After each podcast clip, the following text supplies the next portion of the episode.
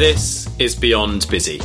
I'm Graham Allcott. I'm the author of a number of books, including the global bestseller How to Be a Productivity Ninja, and I'm the founder of Think Productive. We work with some of the world's leading companies to help people get stuff done, but more importantly, to help people to make space for what matters. Beyond Busy is where I explore the often messy truths and contradictory relationships around topics like work life balance, happiness, and success, and explore with interesting people what makes them tick. In short, this is where we ask the bigger questions about work. My guest today is Dr. Robert Livingston. Robert is a social psychologist based at the Harvard Kennedy School and is one of the world's leading experts on the science underlying bias and racism. He's also the author of the book The Conversation How Talking Honestly About Racism Can Transform Individuals and Organizations. And in this episode, obviously, as you can imagine, with someone with such a long history in this field, we talk about biases, we talk about what we can learn from Black Lives Matter, and what you can do in your workplace. We share some of Robert's various different models, and I think you're going to find this a really accessible, interesting, fascinating conversation. This is Dr. Robert Livingston. I'm with Dr. Robert Livingston. Firstly, just congratulations on the book. The first thing I wanted to ask you about, which I thought might be quite a nice frame for this whole uh, discussion, is um, your press model. So, do you want to explain the press model? And then we're actually just going to use that for just how we structure the rest of this. I guess to uh, preface my explanation of the press model, I'll tell you a little bit about uh, why I wrote the book and what the primary endeavor of the book was, because that's integral to explaining the model. Yeah. Um, you know, I've been doing a lot of research on racism, discrimination, particularly in the workplace, um, for a few decades now. And what I noticed um, among the popular books out there is that there are quite a few books that are a thesis. So there's a main idea that the author is trying to garner support for. So um, there's a wonderful book called Caste by Isabel Wilkerson, where the main thesis is that the racial hierarchy in the United States is like the caste system in India. So she sort of makes this thesis that, you know, um, racism is really not that different from the way in which caste manifests itself. And she, she provides compelling evidence for it. Um, so that's like a thesis. And then you have books that are testimonials. An example of that would be Between the World and Me um, by Ta-Nehisi Coates, in which you know, he he talks about the challenges of growing up as a black man in, in Baltimore. My book is a tool, so it's neither a thesis nor a testimonial. I, I, I found that what was missing in the literature, or what you know, people hadn't really attempted to do, was to write a book to say this is how we actually change things. So, you know, it's wonderful to write books to say, this is the way things are, and I'm going to provide evidence for it, or books to say, this is my story, which um, it can be very compelling. But I wanted to write a book um, that would help move the needle on racial equity. And so the purpose of my book was to provide a tool for managers, leaders, organizations that are interested in increasing the level of diversity, equity, and inclusion. So that was the mission. That was the, the arduous trek that I set out on uh, several years ago. The press model is the result of that investigation into what the literature says about the different steps that are necessary and effective in promoting that change and moving organizations from point A to point B. So the first step to solving any problem, whether it's racism, whether it's uh, substance abuse, whether it's um, weight loss, whether it's climate change, they all begin with an acknowledgement of the problem. So, in my PRESS model, which is an acronym for the five steps, P stands for problem awareness. Simply put, do you know that there's a problem? Turns out that many people don't know that there's a problem when they have problems. So, for example, you could um, be ill. You could have cancer and not know it. And that's a problem because that's going to impede your um, ability to get treatment because you don't even know that you, no one knows that you have this illness. Um, there are people who don't acknowledge the problem of climate change. And, and thankfully, it's a shrinking minority, but they don't think it's a real thing. They think it's a natural geological cycle of the planet. It has nothing to do with carbon emissions there are people who could be overweight or underweight and not know it because they have body issues, body image issues. There are people who could be battling substance abuse and be in denial and, and, and not know that they really have a problem. Similarly, there are people who don't really think that racism is a real thing. And I'm glad I'm speaking to a British audience because I lived in England for many years. And the favorite sort of uh, line of thinking from a, a, a, an Englishman to an American would be, oh, you know, that's an American thing, this whole racism thing. We don't really have that in England, and certainly not to the same extent. So that's a form of problem denial. So the very first step of the model is do you have a problem? And if so, what is it? And it turns out here in the United States, most white people, and there have been surveys on this, don't believe that uh, racism is a real thing. In fact, if anything, they feel that most of the systemic racism is against white people. So already you have a problem, which is you can't agree on whether there's a problem. Yeah. That's necessary, but not sufficient. The next step is the R, which is root cause analysis. So once you know that there's a problem, you have to then diagnose it. So this is similar to a doctor, right? So I gave you the example of a latent illness like cancer where you don't know it. But many times illnesses manifest themselves in symptoms. So if you're experiencing severe headaches or nausea the next step for the doctor is to diagnose what's causing your headache or nausea. You know that there's a problem because you can feel it in your body, but the big question is what is the source of your headache? It turns out that something like a headache can be caused by lots of different things. And it's important to know what's causing it because that will inform the best course of treatment. So, um, headaches can be caused by dehydration. Um, they can be caused by stress and anxiety. They can be caused by coronavirus, right? And knowing what the particular causes of your headache will give a direct insight into the best course of treatment. So, those two steps are what I call condition. It means sort of diagnosing the organism. What's wrong? Is there a problem? And if so, what is it? What's causing it? Yeah. That's necessary, but not sufficient. The next stage is what I call concern. So we've got condition, concern, correction um, under condition is problem awareness, root cause analysis. And then we've got E of the press model empathy. Do you care? Once you know there's a problem, do you care? There's a wonderful movie uh, with Nicolas Cage called Leaving Las Vegas, where he's an alcoholic and he doesn't care. His job is to go to Vegas and drink himself to death. So he's like, don't try to stop me. I- I'm going to embrace my addiction. There's no concern at all about solving the problem. Similarly, you could have white people who are not concerned about racism either they're apathetic because they feel it doesn't affect them, or they're actually in favor of it because they feel more racism will increase their status as white people. And so there's no concern about solving the problem, even if they know that there is a problem. So we need to have that empathy. And then the final stage, correction, has two steps the S and the S strategy and sacrifice. Strategy is assuming you know there's a problem you know where it comes from, and you care about it. The next question is do you know what to do to solve it? And that's a function of the root cause analysis, because if you know what's causing it, it sort of gives you some insight into how to fix it. One of the misdiagnoses that organizations make in root cause analysis is that they think that racism, to the extent that it exists, is the product of a few rotten apples or a few bad actors, rather than acknowledging that it's something much more systemic. And so they think if they fire that one bad cop or two bad cops or five bad cops, that they've somehow gotten rid of the problem of police brutality, rather than acknowledging that part of it is the machinery of law enforcement and how it was designed to operate, right? So you want to make sure when you're looking at strategy that you understand the root cause because that's going to tell you the best approach. But then the final stage is sacrifice, which means once I know what to do, am I willing to actually do it? And in my opinion, that's the biggest of the five. Mm. Um, strategy is usually easy. That's the easiest. And, and quite frankly, organizations want to skip straight to strategy to say, okay, Dr. Livingston, tell us what to do. It's like, no, that's yeah. the easiest. It's almost like someone who wants to lose 40 pounds and says, tell me what to do.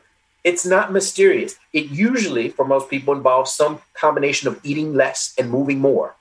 I can give you any number of cookbooks, gym memberships, all kinds of strategies that would really work. But the question is, are you willing to do it? And I say sacrifice because nothing worth having is completely free. But I'm going to put sacrifice in quotations because it doesn't cost as much as people assume. There will be some investment of time, there will be some investment of energy, there will be some effort, commitment, maybe resources that are necessary to move the needle, um, but there has to be some willingness to do that. So that's kind of uh, a quick overview of the model and, yeah. and, and, how it sets the stage for the book. And one of the things you talked about in the book, which I, I re- which actually was probably the thing that landed most with me, was I was I found myself in about chapter four or chapter five or something, and you and you you're kind of saying you probably want to get to some strategy and some solutions here, but patience, like hang on, like let's just spend more time, you know, really understanding the problem. And I think I think that was just a really interesting um you know, uh, it was a really interesting thing that you did in the book that that sort of that that really sort of lit that light bulb up for me in thinking about, oh no, hang on, we need to go much deeper in terms of the understanding those root causes before you can actually start, you know, uh, putting out nice statements on social media or hiring two or three black members of the board who are there particularly to try and redress that balance in a way that actually is, you know, sometimes it, you know, can be done in quite a disingenuous way or does in a way that doesn't actually change um, like you say that you know that more, much more systemic um, set of symptoms.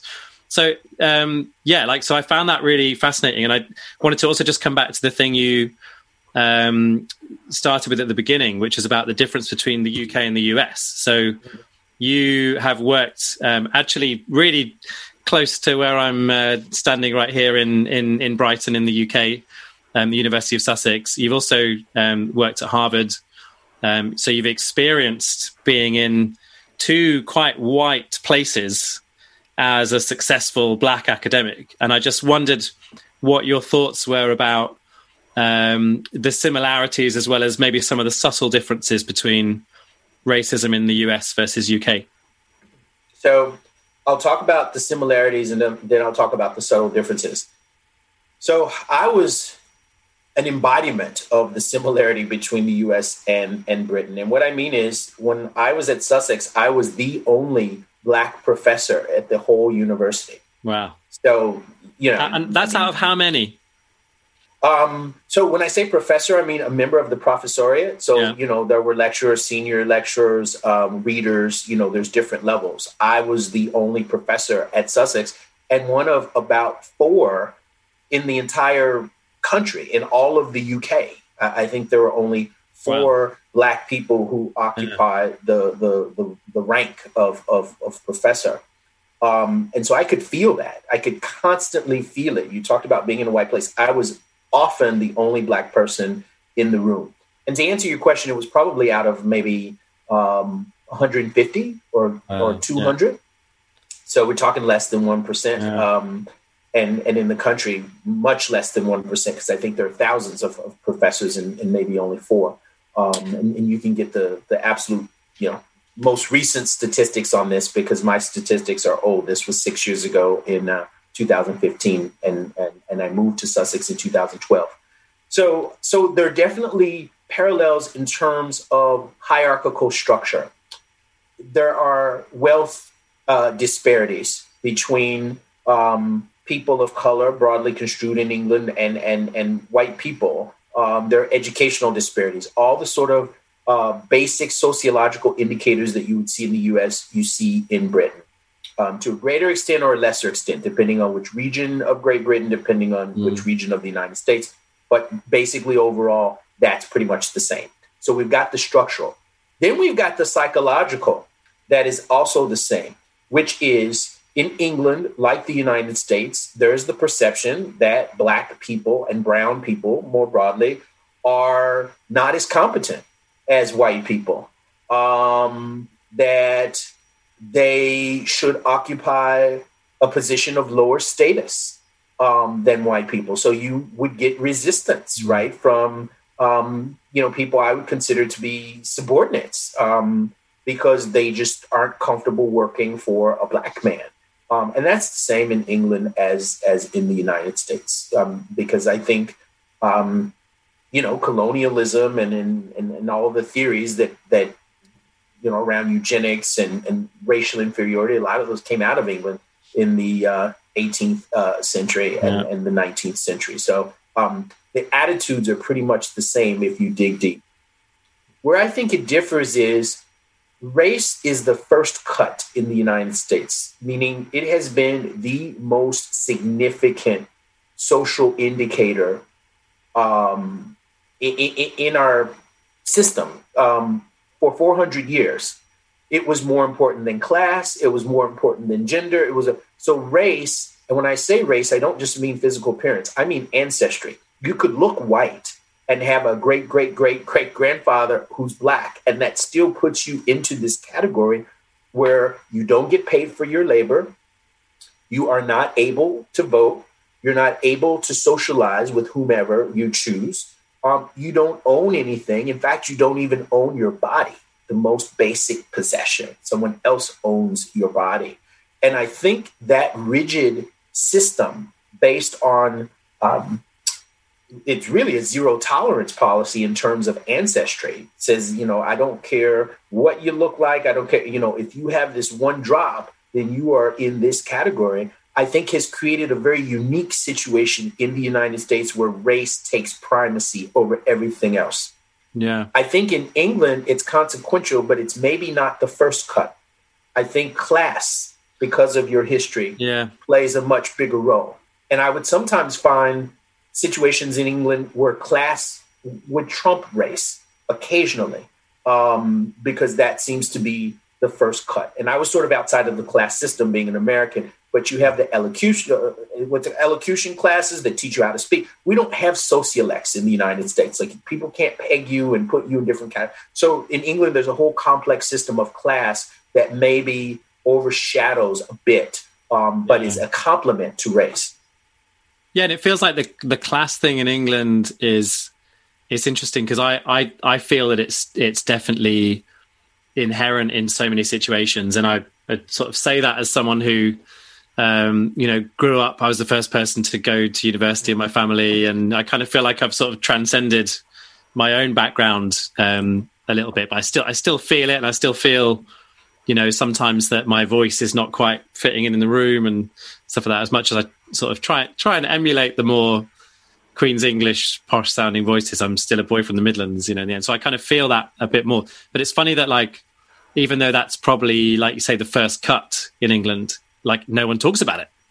It's just a completely unsaid the whole system is just by subconscious thought rather than actually putting things on the table and debating it and talking about it and trying to change it. There's very little actually in terms of trying to change it which I guess maybe might bring us nicely onto um, this conversation. Um, and I wanted to share something with you, which is that I, so I, I felt like I really wanted to be prepared for for this conversation, and um, I texted uh, about ten or eleven um, sort of people in my network and said, "Hey, what is, uh, what's the barrier to having the conversation?"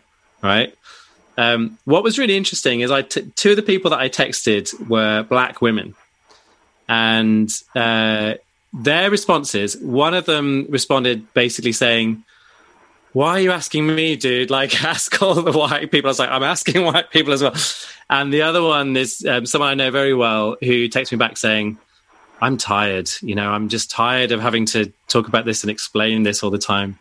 Um, so it was interesting that it's a conversation that obviously needs to happen, but it's also a conversation that you know um, if you're black, you've had it so often with people that it there's a there's a kind of um, uh, a, a, kind of tiredness, you know, kind of fatigue that sets in around around some of that just emotionally, but also that the the vast majority of the white people that I asked just didn't respond.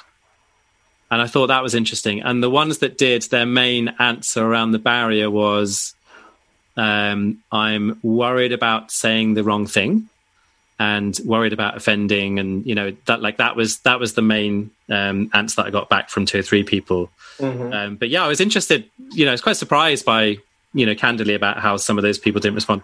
And so you've got this thing in the book which talks about um, the three uh, kind of animals uh, that that kind of characterize the different ways that people approach this. So you've got ostriches and sharks and dolphins.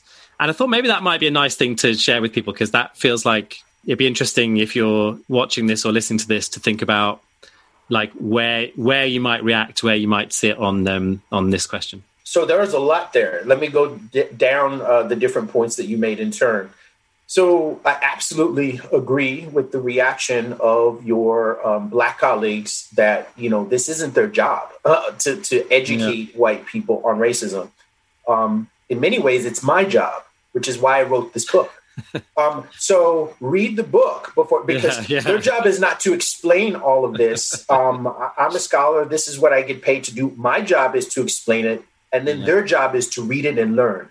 So to, to get to the point that you know some of your white colleagues made about being worried about um, saying the wrong thing or, or, or doing the wrong thing, it's a skill and it's a skill that you can learn. And there are books out there that will tell you what the right thing is yeah. or the wrong thing is or, or that will um, you know uh, illuminate um, you know these blind spots that you may have. But the question is do you care right? It's back to the press model the empathy the concern. Do you care enough to spend as i mentioned in the book one day um, reading this so that you can increase? And you know, the simple answer may be they, that they don't care, and this becomes an excuse because silence is complicity. Mm. Um, not having a conversation doesn't really affect white people, right? In, in many ways, the status quo is tilted in their favor. So if the whole point of the conversation is to move the needle towards greater equity, and I don't have the conversation because, well, you know, I can't, I don't know what to say, and in parentheses and I don't want to learn what to say because it's awkward or because it's time consuming or because it's uncomfortable, then you know that that sort of perpetuates what's always been, and, and there isn't as much of a direct uh, investment, I, I guess, um, for people who are on the the the, the winning side of that. Yes. So I, I, I just want to say that, um, but but I would say and there's a book that's written by two of your compatriots. It's it's uh, by Kate Pickett and Richard Wilkinson called The Inner Level, and it's a wonderful book about how greater inclusion and equality and social justice affects the quality of life of everyone. Yeah. Um, and, and, it's a compelling. I'll just uh, sort of recommend this book, and you can read it because they provide really, really convincing data that you know the richest of the rich will benefit from greater social justice. Mm. So, you know, if I gave you a crude example, you know, I have a friend who lives in Bogota, Colombia, where the gap between rich and poor is really, really big. And they happen to be on the rich side. Um, and because this was someone who was, you know, one of my students uh, way back when uh, in a master's class and invited me to Bogota to, to show me the country. It's stunning how the rich people live in Colombia, many of them barricaded uh, uh, behind fortresses, literal fortresses. Yeah. And he told me that when he was a teenager, they were kidnapped. Or a certain, uh, it was a group of people from his school that were kidnapped. If there were greater distribution of wealth and greater social justice, the rich folks wouldn't have to look over their shoulders when they walk down the streets. They wouldn't have to have armed bodyguards. Like that's no way to live. And and maybe they've grown used to it. But for me, it was striking that people have to actually live that way. Mm. So, I mean, that, that's just, you know, a simple example of how greater justice can improve the quality of life for everyone. It means you can walk outside. You mm. have more freedom if you distribute wealth in a more equitable way. So that's what I would say about what people have to gain from the conversation. And I understand those barriers, but I don't think they're insurmountable barriers. And because of that, I think it can often be used as an excuse to not engage. Hmm. Yeah, and your thing about the ostriches and sharks and dolphins. So the ostriches are the people who are burying their head in the sand. Yeah. Um, so, so linking what I just said to those uh, three metaphors, um, you know, there are people who don't want to have the conversation because you know they don't want to know the truth. They don't want to face the truth. It was like what you said, uh, you know, regarding the class system in England everybody knows it's there, but it's almost like breathing. It's become this natural mm-hmm. thing mm, that yeah. you do that you don't even acknowledge. It keeps the society alive, like a breath, but you're, you know, 99.9% of the time not even conscious of the fact that you're breathing. So it's became it's become this naturalized thing. And I think when you want to make certain people face it, they become like an ostrich and say, I don't want to, and they bury their heads in the sand. Sharks, so ostriches are ignorant and and it's often deliberate ignorance meaning you don't want to know. You don't know and you don't want to know. And and that's comfortable that situation keeping your head buried in the sand.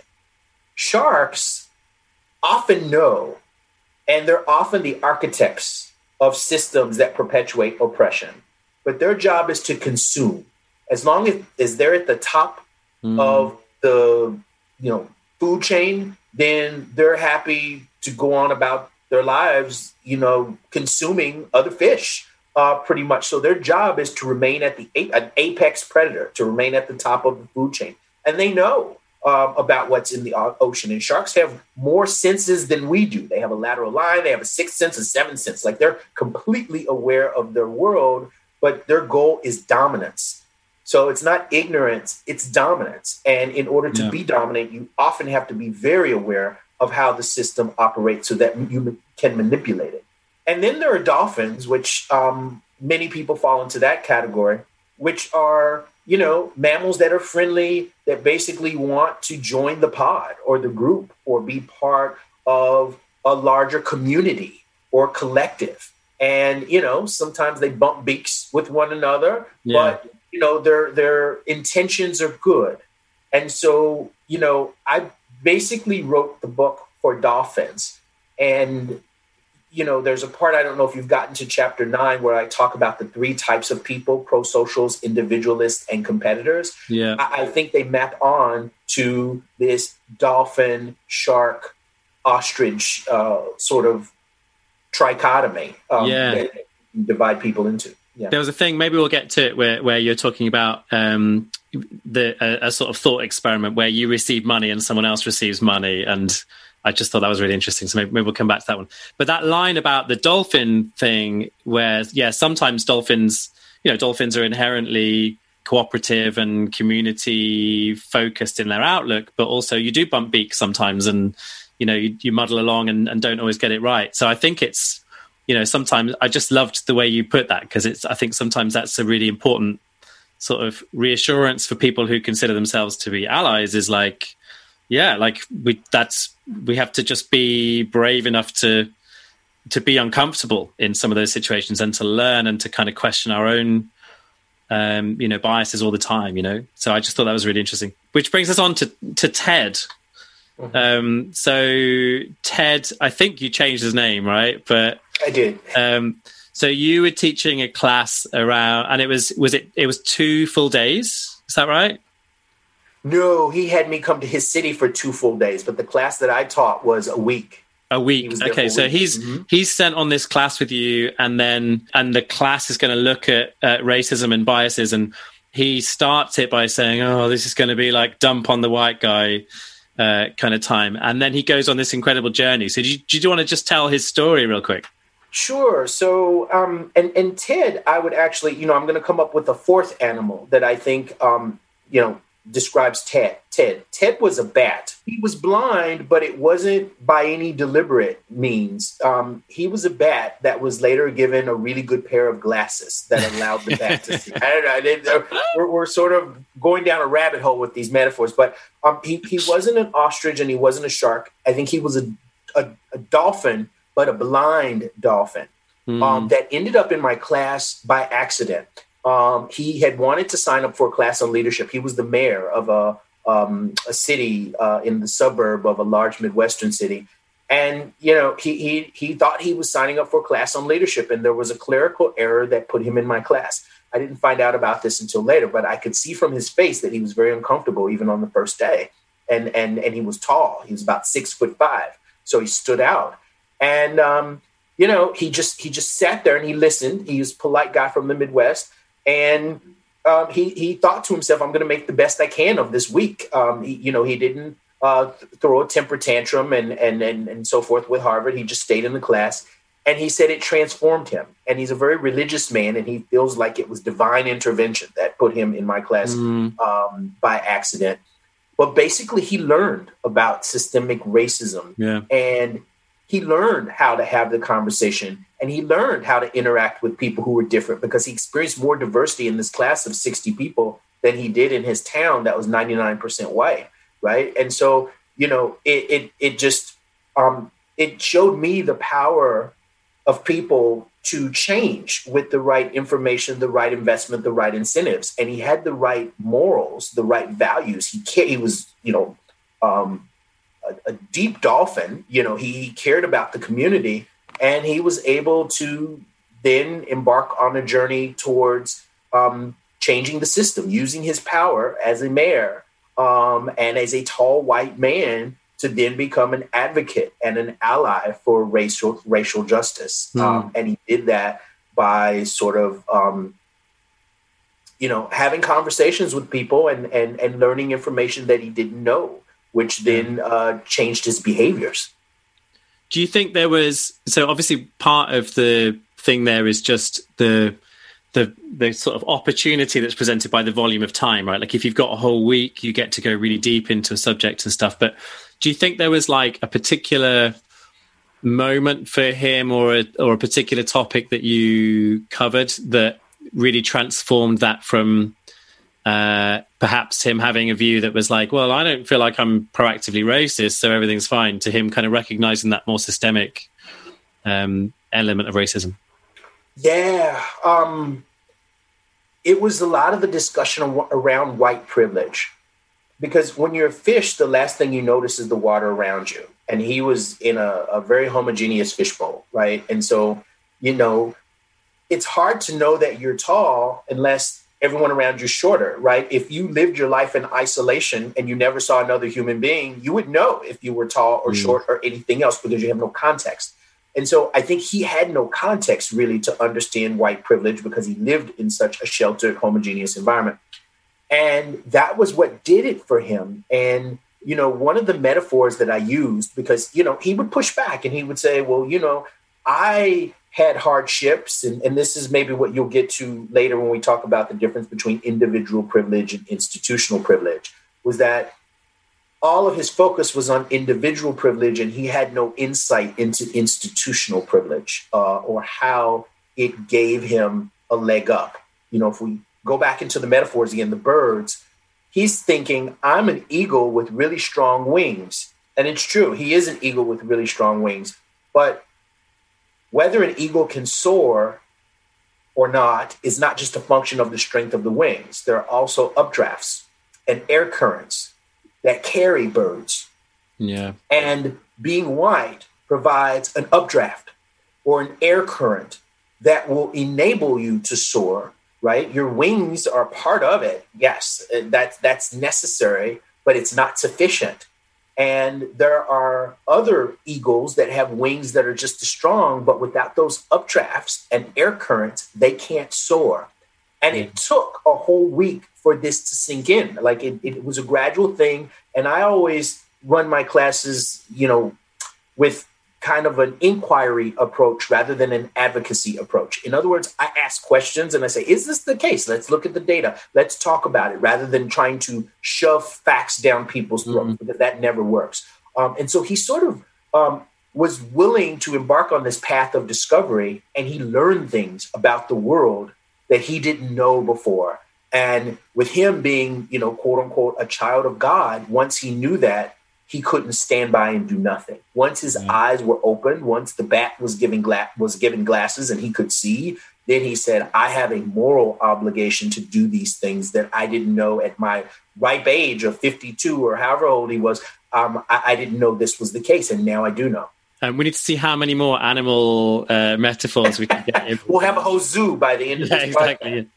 Um, there was another. Uh, you talked about there about asking questions, and um, you describe in the book.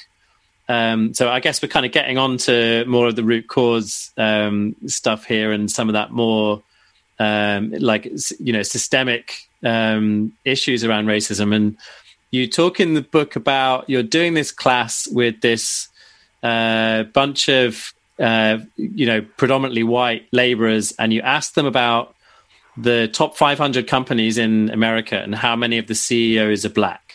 Let me just ask you that question so that you can then tell uh, the answers to that question to the audience. So, yeah, how like of the current fi- top 500 companies in America, how many CEOs are black? Do you want the truth or what they guessed the answer would be? Yeah, yeah. Why don't we do that one first? Do the um, what did they guess and okay. um, part of what gave me the inspiration for the title of the conversation was that I spent time getting to know these blue collar workers before we dove into discussions around race. And that and, and other situations that I've had before. Like I was talking to police officers, I would give them lots of data. They would look at me with blank stares. One black police officer would break down in tears and talk about the discrimination that he faced, and then they're all ears. And I started to learn that social relationships were a portal for facts to enter. Without the social connection, you would have a slammed and locked door. And so, building a relationship, developing rapport with people sort of allowed them to listen to you more than they would if you didn't have a relationship. So with these guys that I call the fellas, you know, I spend a whole day talking to them about fishing. You know, I'm a fisherman, I hunt, and and they formed a connection with me. They say, oh, you know, he's not some um, uppity Harvard professor who you, you know doesn't, you know, he, he's like, you know, he can relate to us, and and that made them more comfortable with me. So once we got past that comfort zone, I could then ask them questions that would delve into this racial topic. And so I asked them the question, you know, have you heard of the Fortune 500? They said, yeah, it's the 500 largest companies in the US Amazon, Walmart, General Motors. I said, yeah, how many CEOs are there in the Fortune 500? And a bunch of them raised their hand. And I called on one person and he said 500. Uh, and I said, great, we're good. So far, so good. Now, the next question is going to be a bit more difficult. Out of those 500, how many do you think are Black? And again, people raised their hand, which I don't know they would have done if, if we hadn't had this extended icebreaker. And I called on the first guy, and to my shock, his answer was 100. And I said, nope, you know, I'm trying to keep a poker face. The next guy I called, he said 120. Nope. Next guy, 150. And at this point, I'm losing it because I'm thinking, am I in, uh, you know, is, is, this a joke? Am I in a, a, a yeah. parallel universe? And I think someone read my facial expressions, and, and the fourth answer was, oh, you guys are way too high. I think it's around 75 or 80. And I never got an answer below 50 Graham. And the real answer at the time was five, not 15, not 55. And today the answer is three.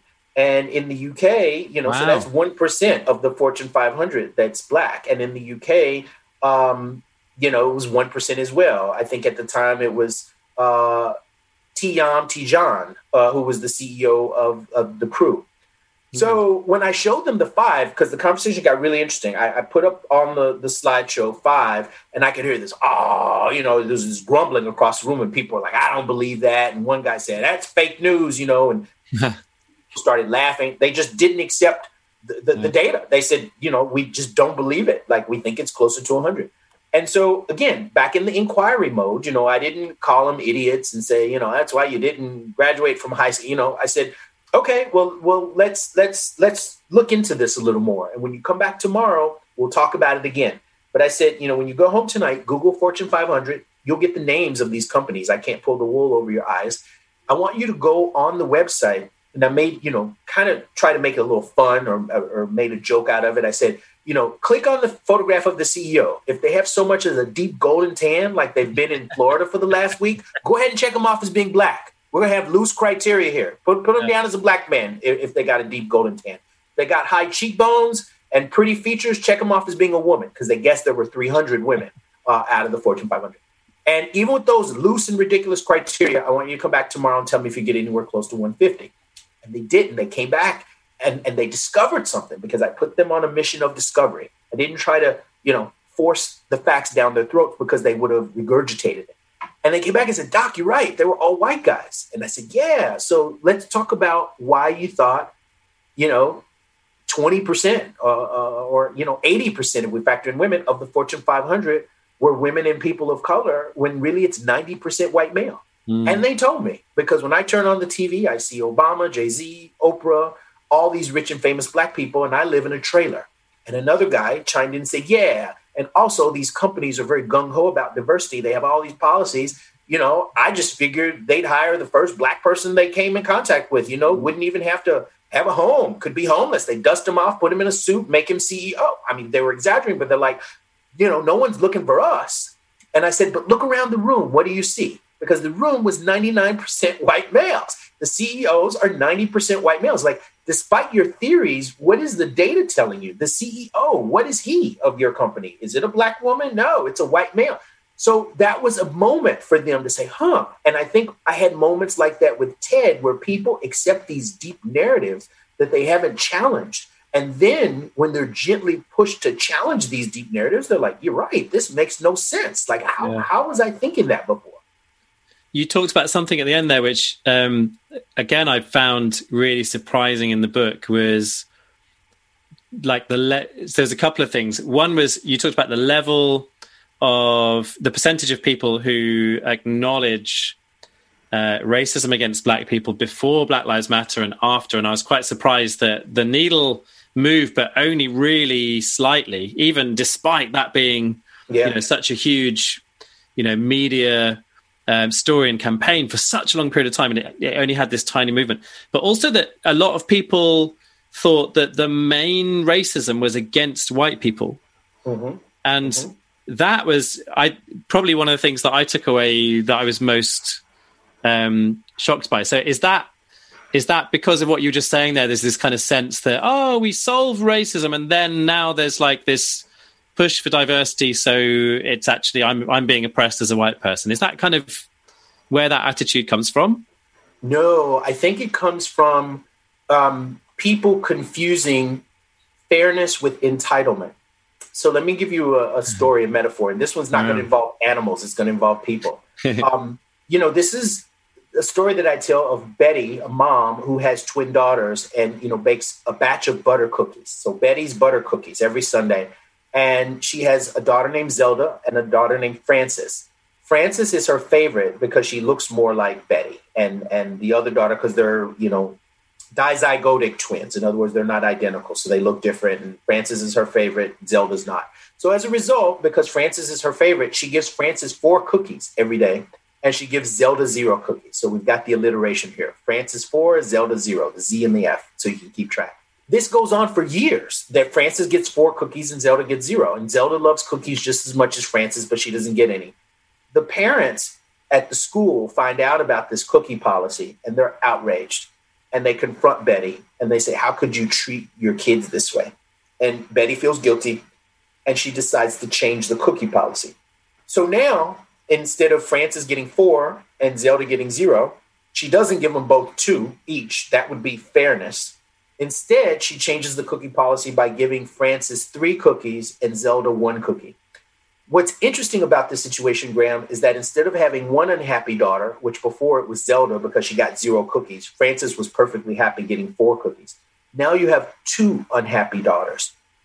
Zelda's unhappy because one cookie is still not fair, but Frances is furious because she feels deprived. Mm. Even though she's getting three cookies, she was used to getting four cookies. And this feels like she's being mistreated by getting three cookies. Where I'm going with this is that up until very recently, white males in the US were getting four cookies. What I mean by that is they had 100% of the Fortune 500 CEO positions, they had 100% of the US presidential positions, they had 100% of the US vice president I could go on and on up until 2008 and up until 2020 for the vice president and the president, right?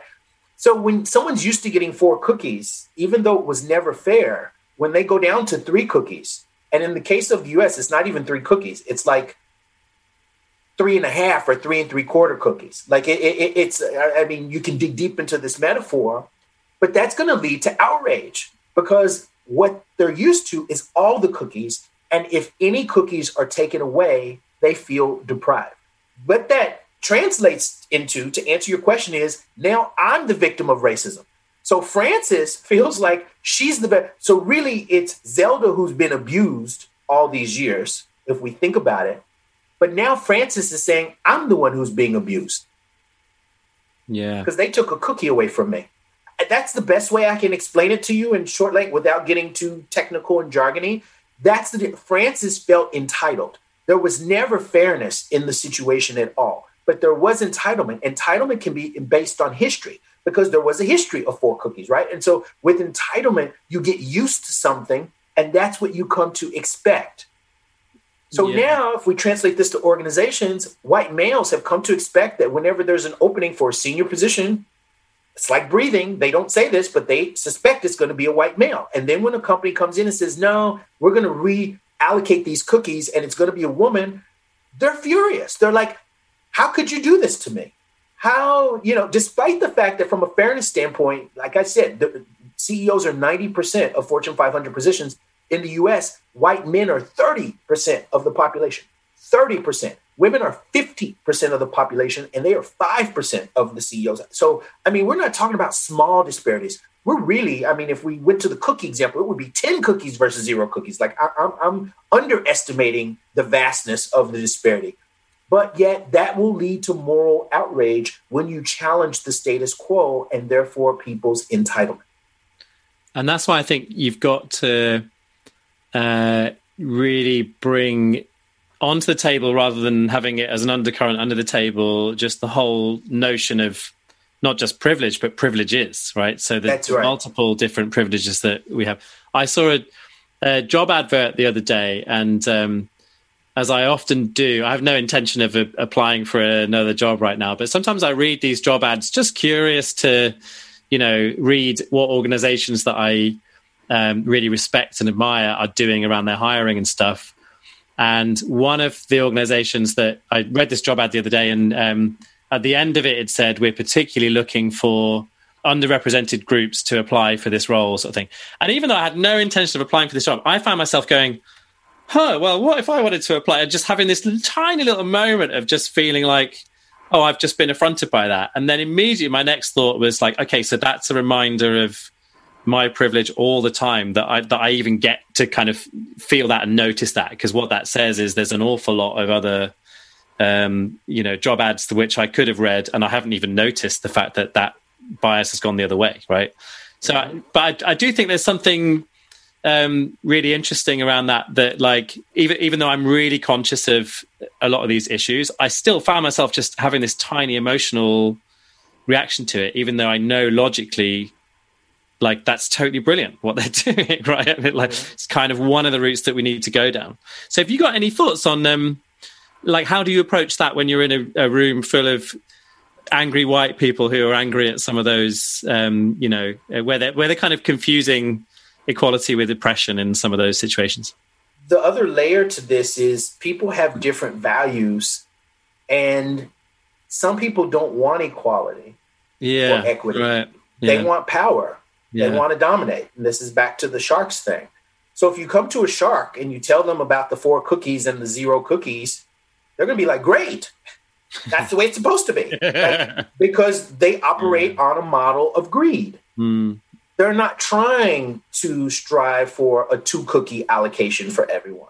That seems like communism to them. And what they want is the Game of Thrones, where the last mm. person standing is the person who wins. There are people who live their lives that way. They think there should be predator and prey. They think that people should be exploited. They think that, you know, so to them, life is a game of dominance.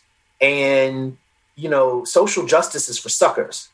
And, you know, we've seen this in our last administration. I won't go into names, but, you know, it was on full display. Like, it, yeah. you know, the, the, the curtain was pulled back that, that this is how some people live their lives and they approach governance, even. Mm. So we shouldn't be surprised by that. But I think it's up to the majority or institutions to decide because there's, for me, and, and I think for you as a white person, you will always be in a dilemma it's a moral dilemma. It's a dilemma of power versus justice. Yeah. Because in many ways, racism is very good for you. Deep down, you don't want it to go away because it's giving you all kinds of goodies, four cookies, mm-hmm. Right? So, of course, you want four cookies rather than two cookies. Yeah. But at the same time, you look at your sister, in this case, your brother, brothers is human, your, your human brothers, humanity, and you see the suffering and you see the indignity and you're like, gosh, I feel bad. I feel guilty. Here's the white guilt. I feel guilty for having four cookies. So it's like, what do I do? I love having four cookies because I love cookies, but I hate the feeling of guilt and the indignity to my brothers or my sister that this causes. And so I don't really know what to do. Well, what determines what you do is the relative value that you put on social justice vis a vis power. If yeah. you really love power and social justice is not that important, then you'll eat the cookies and your guilt will diminish. You'll say, This is just the way the world is. Sorry. If you had four cookies, you wouldn't give me any either. So that's the rationalization, right? So you would say, I'm just doing what anyone else would do with four cookies. If social justice was more important, you would forego your urge or impulse to consume and say, Here's two.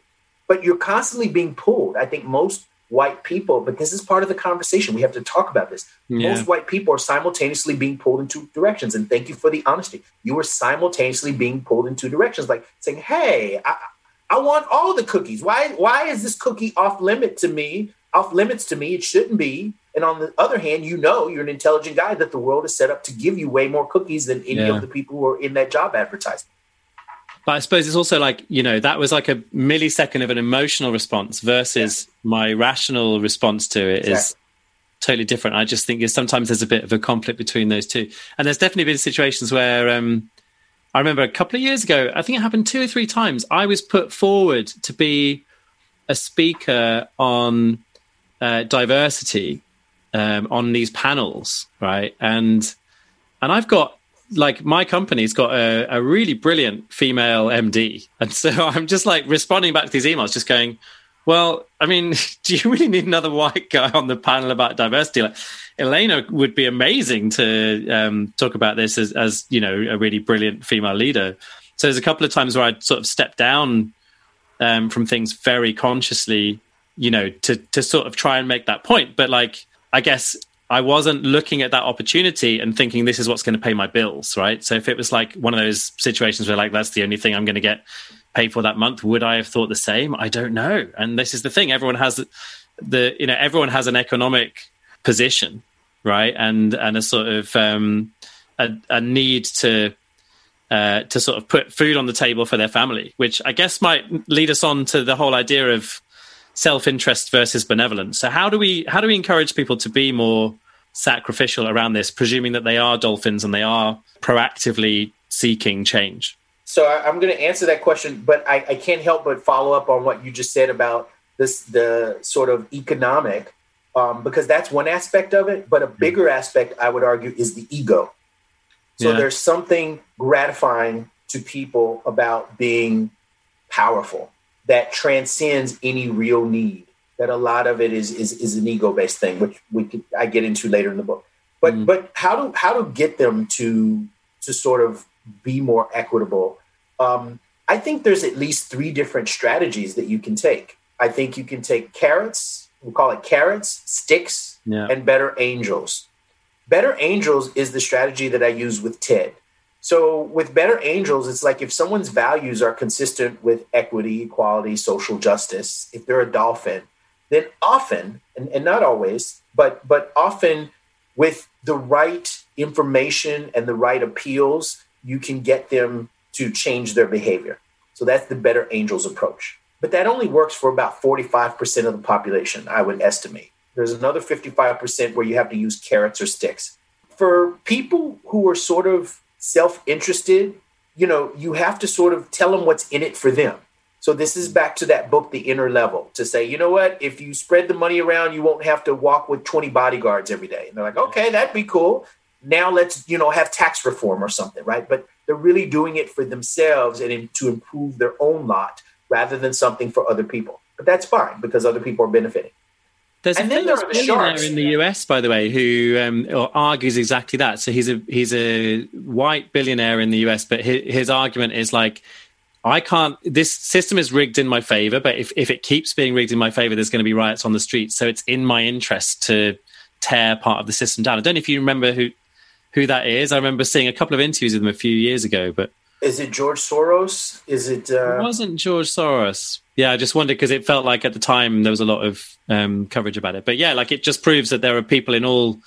Uh, like you can take this as a self-interested view, right? So he's yeah. actually trying to get a, to have a safer position to himself and not end up living in Bogota in Colombia, kind of thing. Yeah, exactly, yeah. exactly. And then there are the sharks who need sticks. They won't cooperate no matter what. It's just not in their nature. So the only way they would cooperate is if there's some danger to them, right? So so there there don't need to be incentives. Like if you say if you don't do this, you will go to jail. Like if you continue to be corrupt, you and your family will go to jail. Then then they may stop it begrudgingly, mm-hmm. even then begrudgingly. And so I think, you know, we need to have policies that create a straitjacket for would be bad actors, the sharks, And then we need to have carrots and cookies and pies that would coax individualists into doing things for their own interest, but for the greater good. And then we need sort of a gospel or instructions or lessons that will enlighten people who have the right values, but just don't quite know what the problem is or what they can do.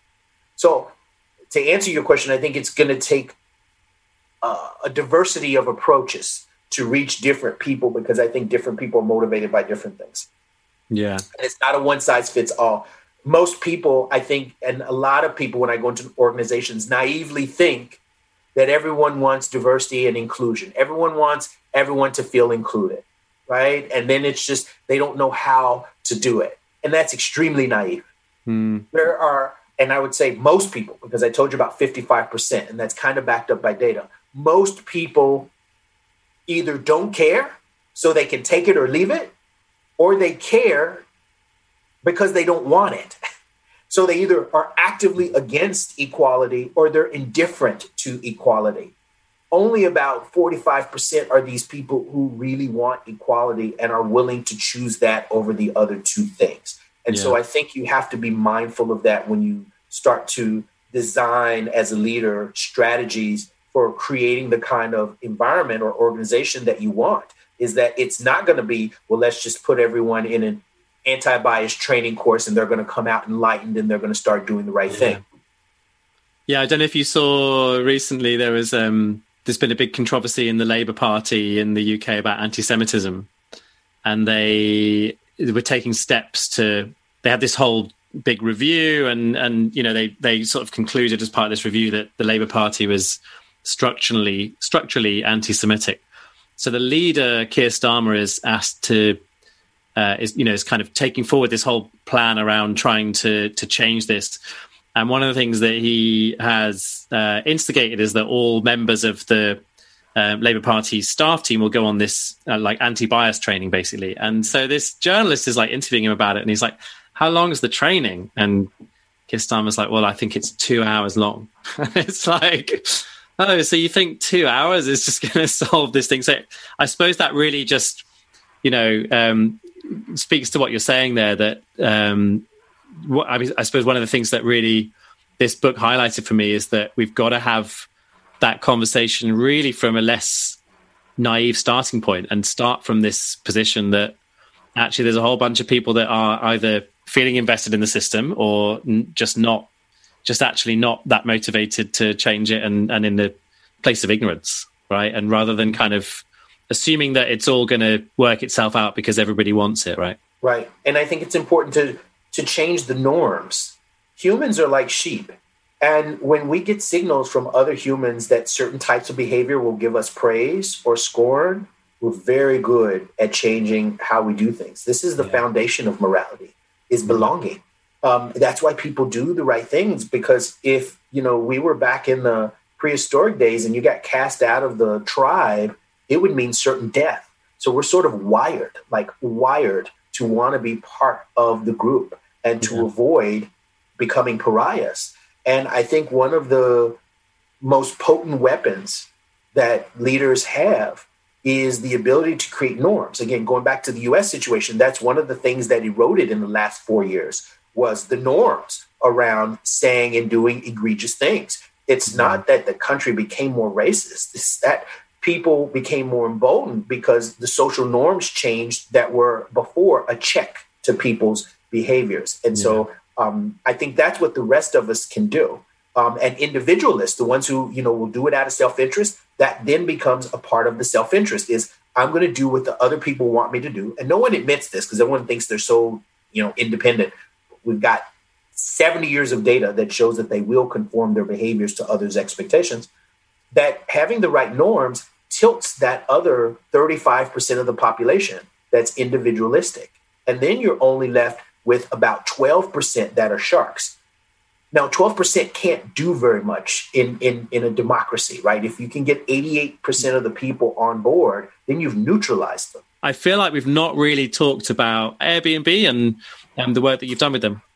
Well, here's the thing. I, I can't really talk about um, work that I've done with specific organizations due to confidentiality okay. agreements. Um, um, but I can talk more you know, abstractly about work that I do with organizations and, and, and how I get leaders to um, address this problem. And yeah. I can also talk, if you want, Graham, about individuals really quickly and things that yeah, they sure. can do. Because some yeah. of the listeners may want to know, well, you know, what can I do um, to change things? Um, I would say the first thing that's important for people to realize, and I'm going to start at individuals and then go up to organizations, is that what's really important is not your attitudes, you know, not what you think or not whether you have unconscious biases, but it's more important to understand how your behaviors yeah. either support or help to dismantle a system. So, you know, I always tell the story of, you know, the racist taxi driver in New York who doesn't like Muslims is driving along. There's a Muslim couple that's standing in the rain, in the cold, hailing a cab you know, he took my anti-bias class and wants to be less biased. What what should he do? Well, here's the thing: the the the Muslim taxi driver can't really control the negative feelings that he has towards you know Muslim people. That's kind of visceral, and it's difficult to override just mm by mm-hmm. conscious you know will. But he can pull over and say, Good afternoon, ma'am, sir, where can I take you? And he can be polite and he can be friendly and he can wish them a good day. And as far as they're concerned, there hasn't been discrimination because there's a difference between prejudice, which is negative feelings, and discrimination, which is negative behaviors. So he had high prejudice but low discrimination. But here's the beauty of that. If he gives enough rides to enough Muslims and he talks to them about their children, going to school, you know, drama with family, basic human things, then he will gradually change. Those attitudes mm. will change through a process of reconditioning. In fact, one of the biggest um, factors in regulating and modifying prejudicial attitudes is contact. So I say that to say that even if you can't control your feelings, you can control your behaviors. And I would urge people to, to you know, sit down and think about three things that you can do every day to promote anti-racism. Yeah. Um, so that's that's for individuals. In my book, you know, there's like 20 things that I talk about uh, for people who who want to know, you know, what they can do individually as far as organizations in, in places like Airbnb and, and other organizations that I've worked with, the single biggest thing so so there's three levels of interventions. Individual approaches which i just talked about a little bit cultural or social norms which i talked about with humans being sheep and then institutional. So we've got the individual level in- intervention cultural level and institutional level which i consider to be policies practices and laws one of the biggest things that leaders can do, and what I advise leaders on, is how to change their policies in a way that will create new structures that will uh, lead to greater diversity, equity, and inclusion. Because we've talked about, Graham, the, the diversity in people. Like you're not going to convince everybody, but if there's a rule and they have to follow it or their job is on the line, then you get the ostriches, the dolphins, and the sharks all doing the same thing. Mm-hmm. because the sharks don't want to be beached because they die if they get cast out of the sea. Um, they they need it. They need the ocean to, to live to live. So then you've got all three of those creatures pretty much doing the same thing because you have a policy. And so the question is, how do you how do you change policies in a way consistent with the law that promote the outcomes that you want to see? And I can give you one example, which is a company called Massport what they were upset about, and this is a company in Boston that owns billions of dollars of land that they lease out to different companies. And all the people getting rich from these projects were white males who were doing these big development projects. And it's because the way that they selected the winner who got to build a new hotel, you know, the Four Seasons on their, you know, two acres of land, uh, was based on who had the money, who had the team, and who had the, the most beautiful design. But then they decided to incorporate a fourth criterion called diversity and inclusion. And they weighted them all 25%. Now, those same developers who used to go back to the same engineers, the same architects, the same plumbers, electricians that were pretty much all white males, they are now incentivized to find out if there are women who own architectural firms so that they can get graded highly on this 25% because it's become part of the policy. Your grade, whether you get this project or not, is dependent on how well you do the diversity thing. So I wrote a case on this, a Harvard case, because one of the developers said it was the best thing that ever happened to him because what he said is, I'm a person who believes in social justice. I'm not racist. I'm just busy.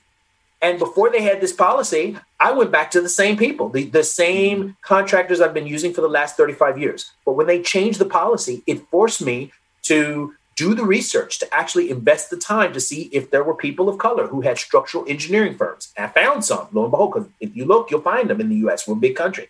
Uh, are there women who have architectural firms? Are there people of color who are plumbers, electricians? And so he kind of diversified the workforce. He, for the commercial space of this hotel, gave one of the leases to a neighborhood restaurant that was doing really well, but you know they didn't really have the capital to go into this exclusive area of town. And he sort of helped with a business model. So he did all these things. And but what he said was, I never would have done them if it weren't for the policy. Yeah. So the way that the policy was redone changed behaviors, which then changed hearts and minds. Because once he did it, and once he got to meet all these people, and once he completed the project, he was like, "Oh my gosh, they were great." It even contradicted my stereotypes because I was, you know, he's like, if I'm being honest, I was thinking, are women as good as architectures? Are Puerto Ricans as good as structural engineers? And what I found from doing this is that they are. So now going forward, that's changed the way I, I've done business. So that's the power of policy change. And that's what I help leaders to understand in terms of what they can do, not just to change their companies, but I think the world, because I think it's impossible to boil the ocean, but you can boil your pond or your yeah. bathtub.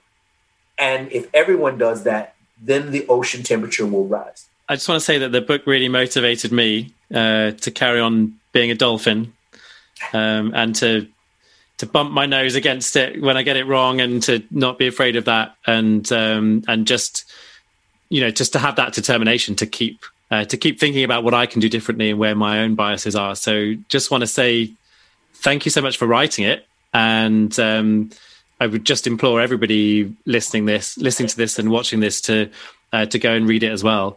Uh, where can people connect with you, get hold of you, and find out more about what you do? People can connect with me through LinkedIn. Um, I find that you know people find me there. Uh, uh, people have found me, uh, you know, from all over the world on LinkedIn.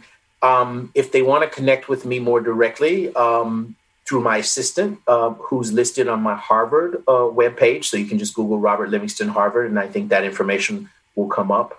Um, but I'm always happy to, and and and I generally write back when people uh, write to me. So people should feel free to reach out if they have any questions. Um, and, and eventually I will. This is a busy week or two with the book release, but but I, I, I do promise that eventually I will get back to you, and uh, that I actually enjoy reading people's questions, comments, and reactions. So thank you for being on Beyond Busy. Uh, the book is the conversation. It's been a pleasure.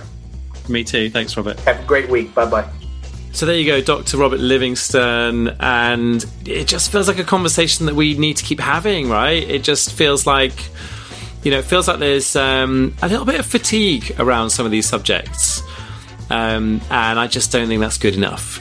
And the reason I say that is a couple of weeks ago, I put a thing out on my email uh, mailing list that goes out every Sunday. It's called Rev Up for the Week. And if you want to sign up, you just go to grahamallcott.com forward slash links. And it was all about Basecamp and their attitude to diversity, which I just thought stunk, to be honest. I just thought it was just a really misjudged blog from um, a guy, Jason Fried, and an organization, Basecamp, that I've admired for many years and really thought were at the cutting edge of thinking about how we create really human, flexible, productive organizations.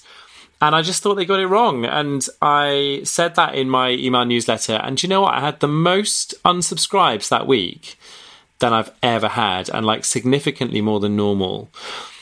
And it just really made me sad because I don't think I mean, there's a, there's a whole bunch of reasons why people unsubscribe from newsletters, but I just couldn't think of any unifying explanation for that other than the fact that people were, you know, just tired of hearing about all this stuff to do with biases and racism and you know and and all the rest of it and and as far as I can see we're not at a point of equality right now like far from it and that to me means that it's incumbent on all of us that care about this stuff to keep talking about it. So here I am. I'm I'm talking about it now, and it feels like that's something that we need to keep uh, keep doing and continue to do.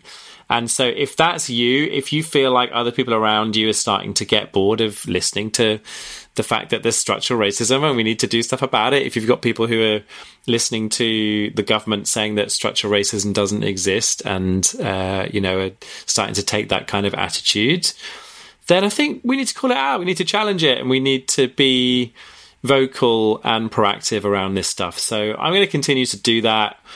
And yeah, it was. It, I was really downheart, downhearted when I got all those unsubscribed from from my newsletter. Not because I want the numbers, but you know, just because it just felt like, huh, people don't want to hear this stuff but it's really important. And I really loved talking to Dr. Robert there. I mean, just such a such a great brain on this stuff, and um, you know the the things that he has experienced as he was talking about there. You know, being the only black professor at Harvard and so on.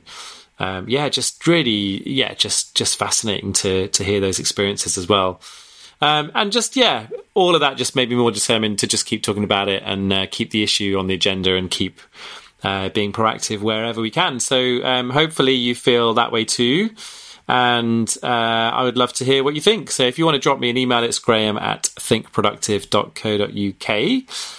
And we'll be back next week with another episode. I should say before we go that we're sponsored by Think Productive. If you're interested in bringing us in to help your organization to make space for what matters and help your people to do their best work, then just head to thinkproductive.com. Find out more there. We'll put links to all of this, of course, in the show notes over at getbeyondbusy.com. And we'll see you next week. Until then, take care. Bye for now.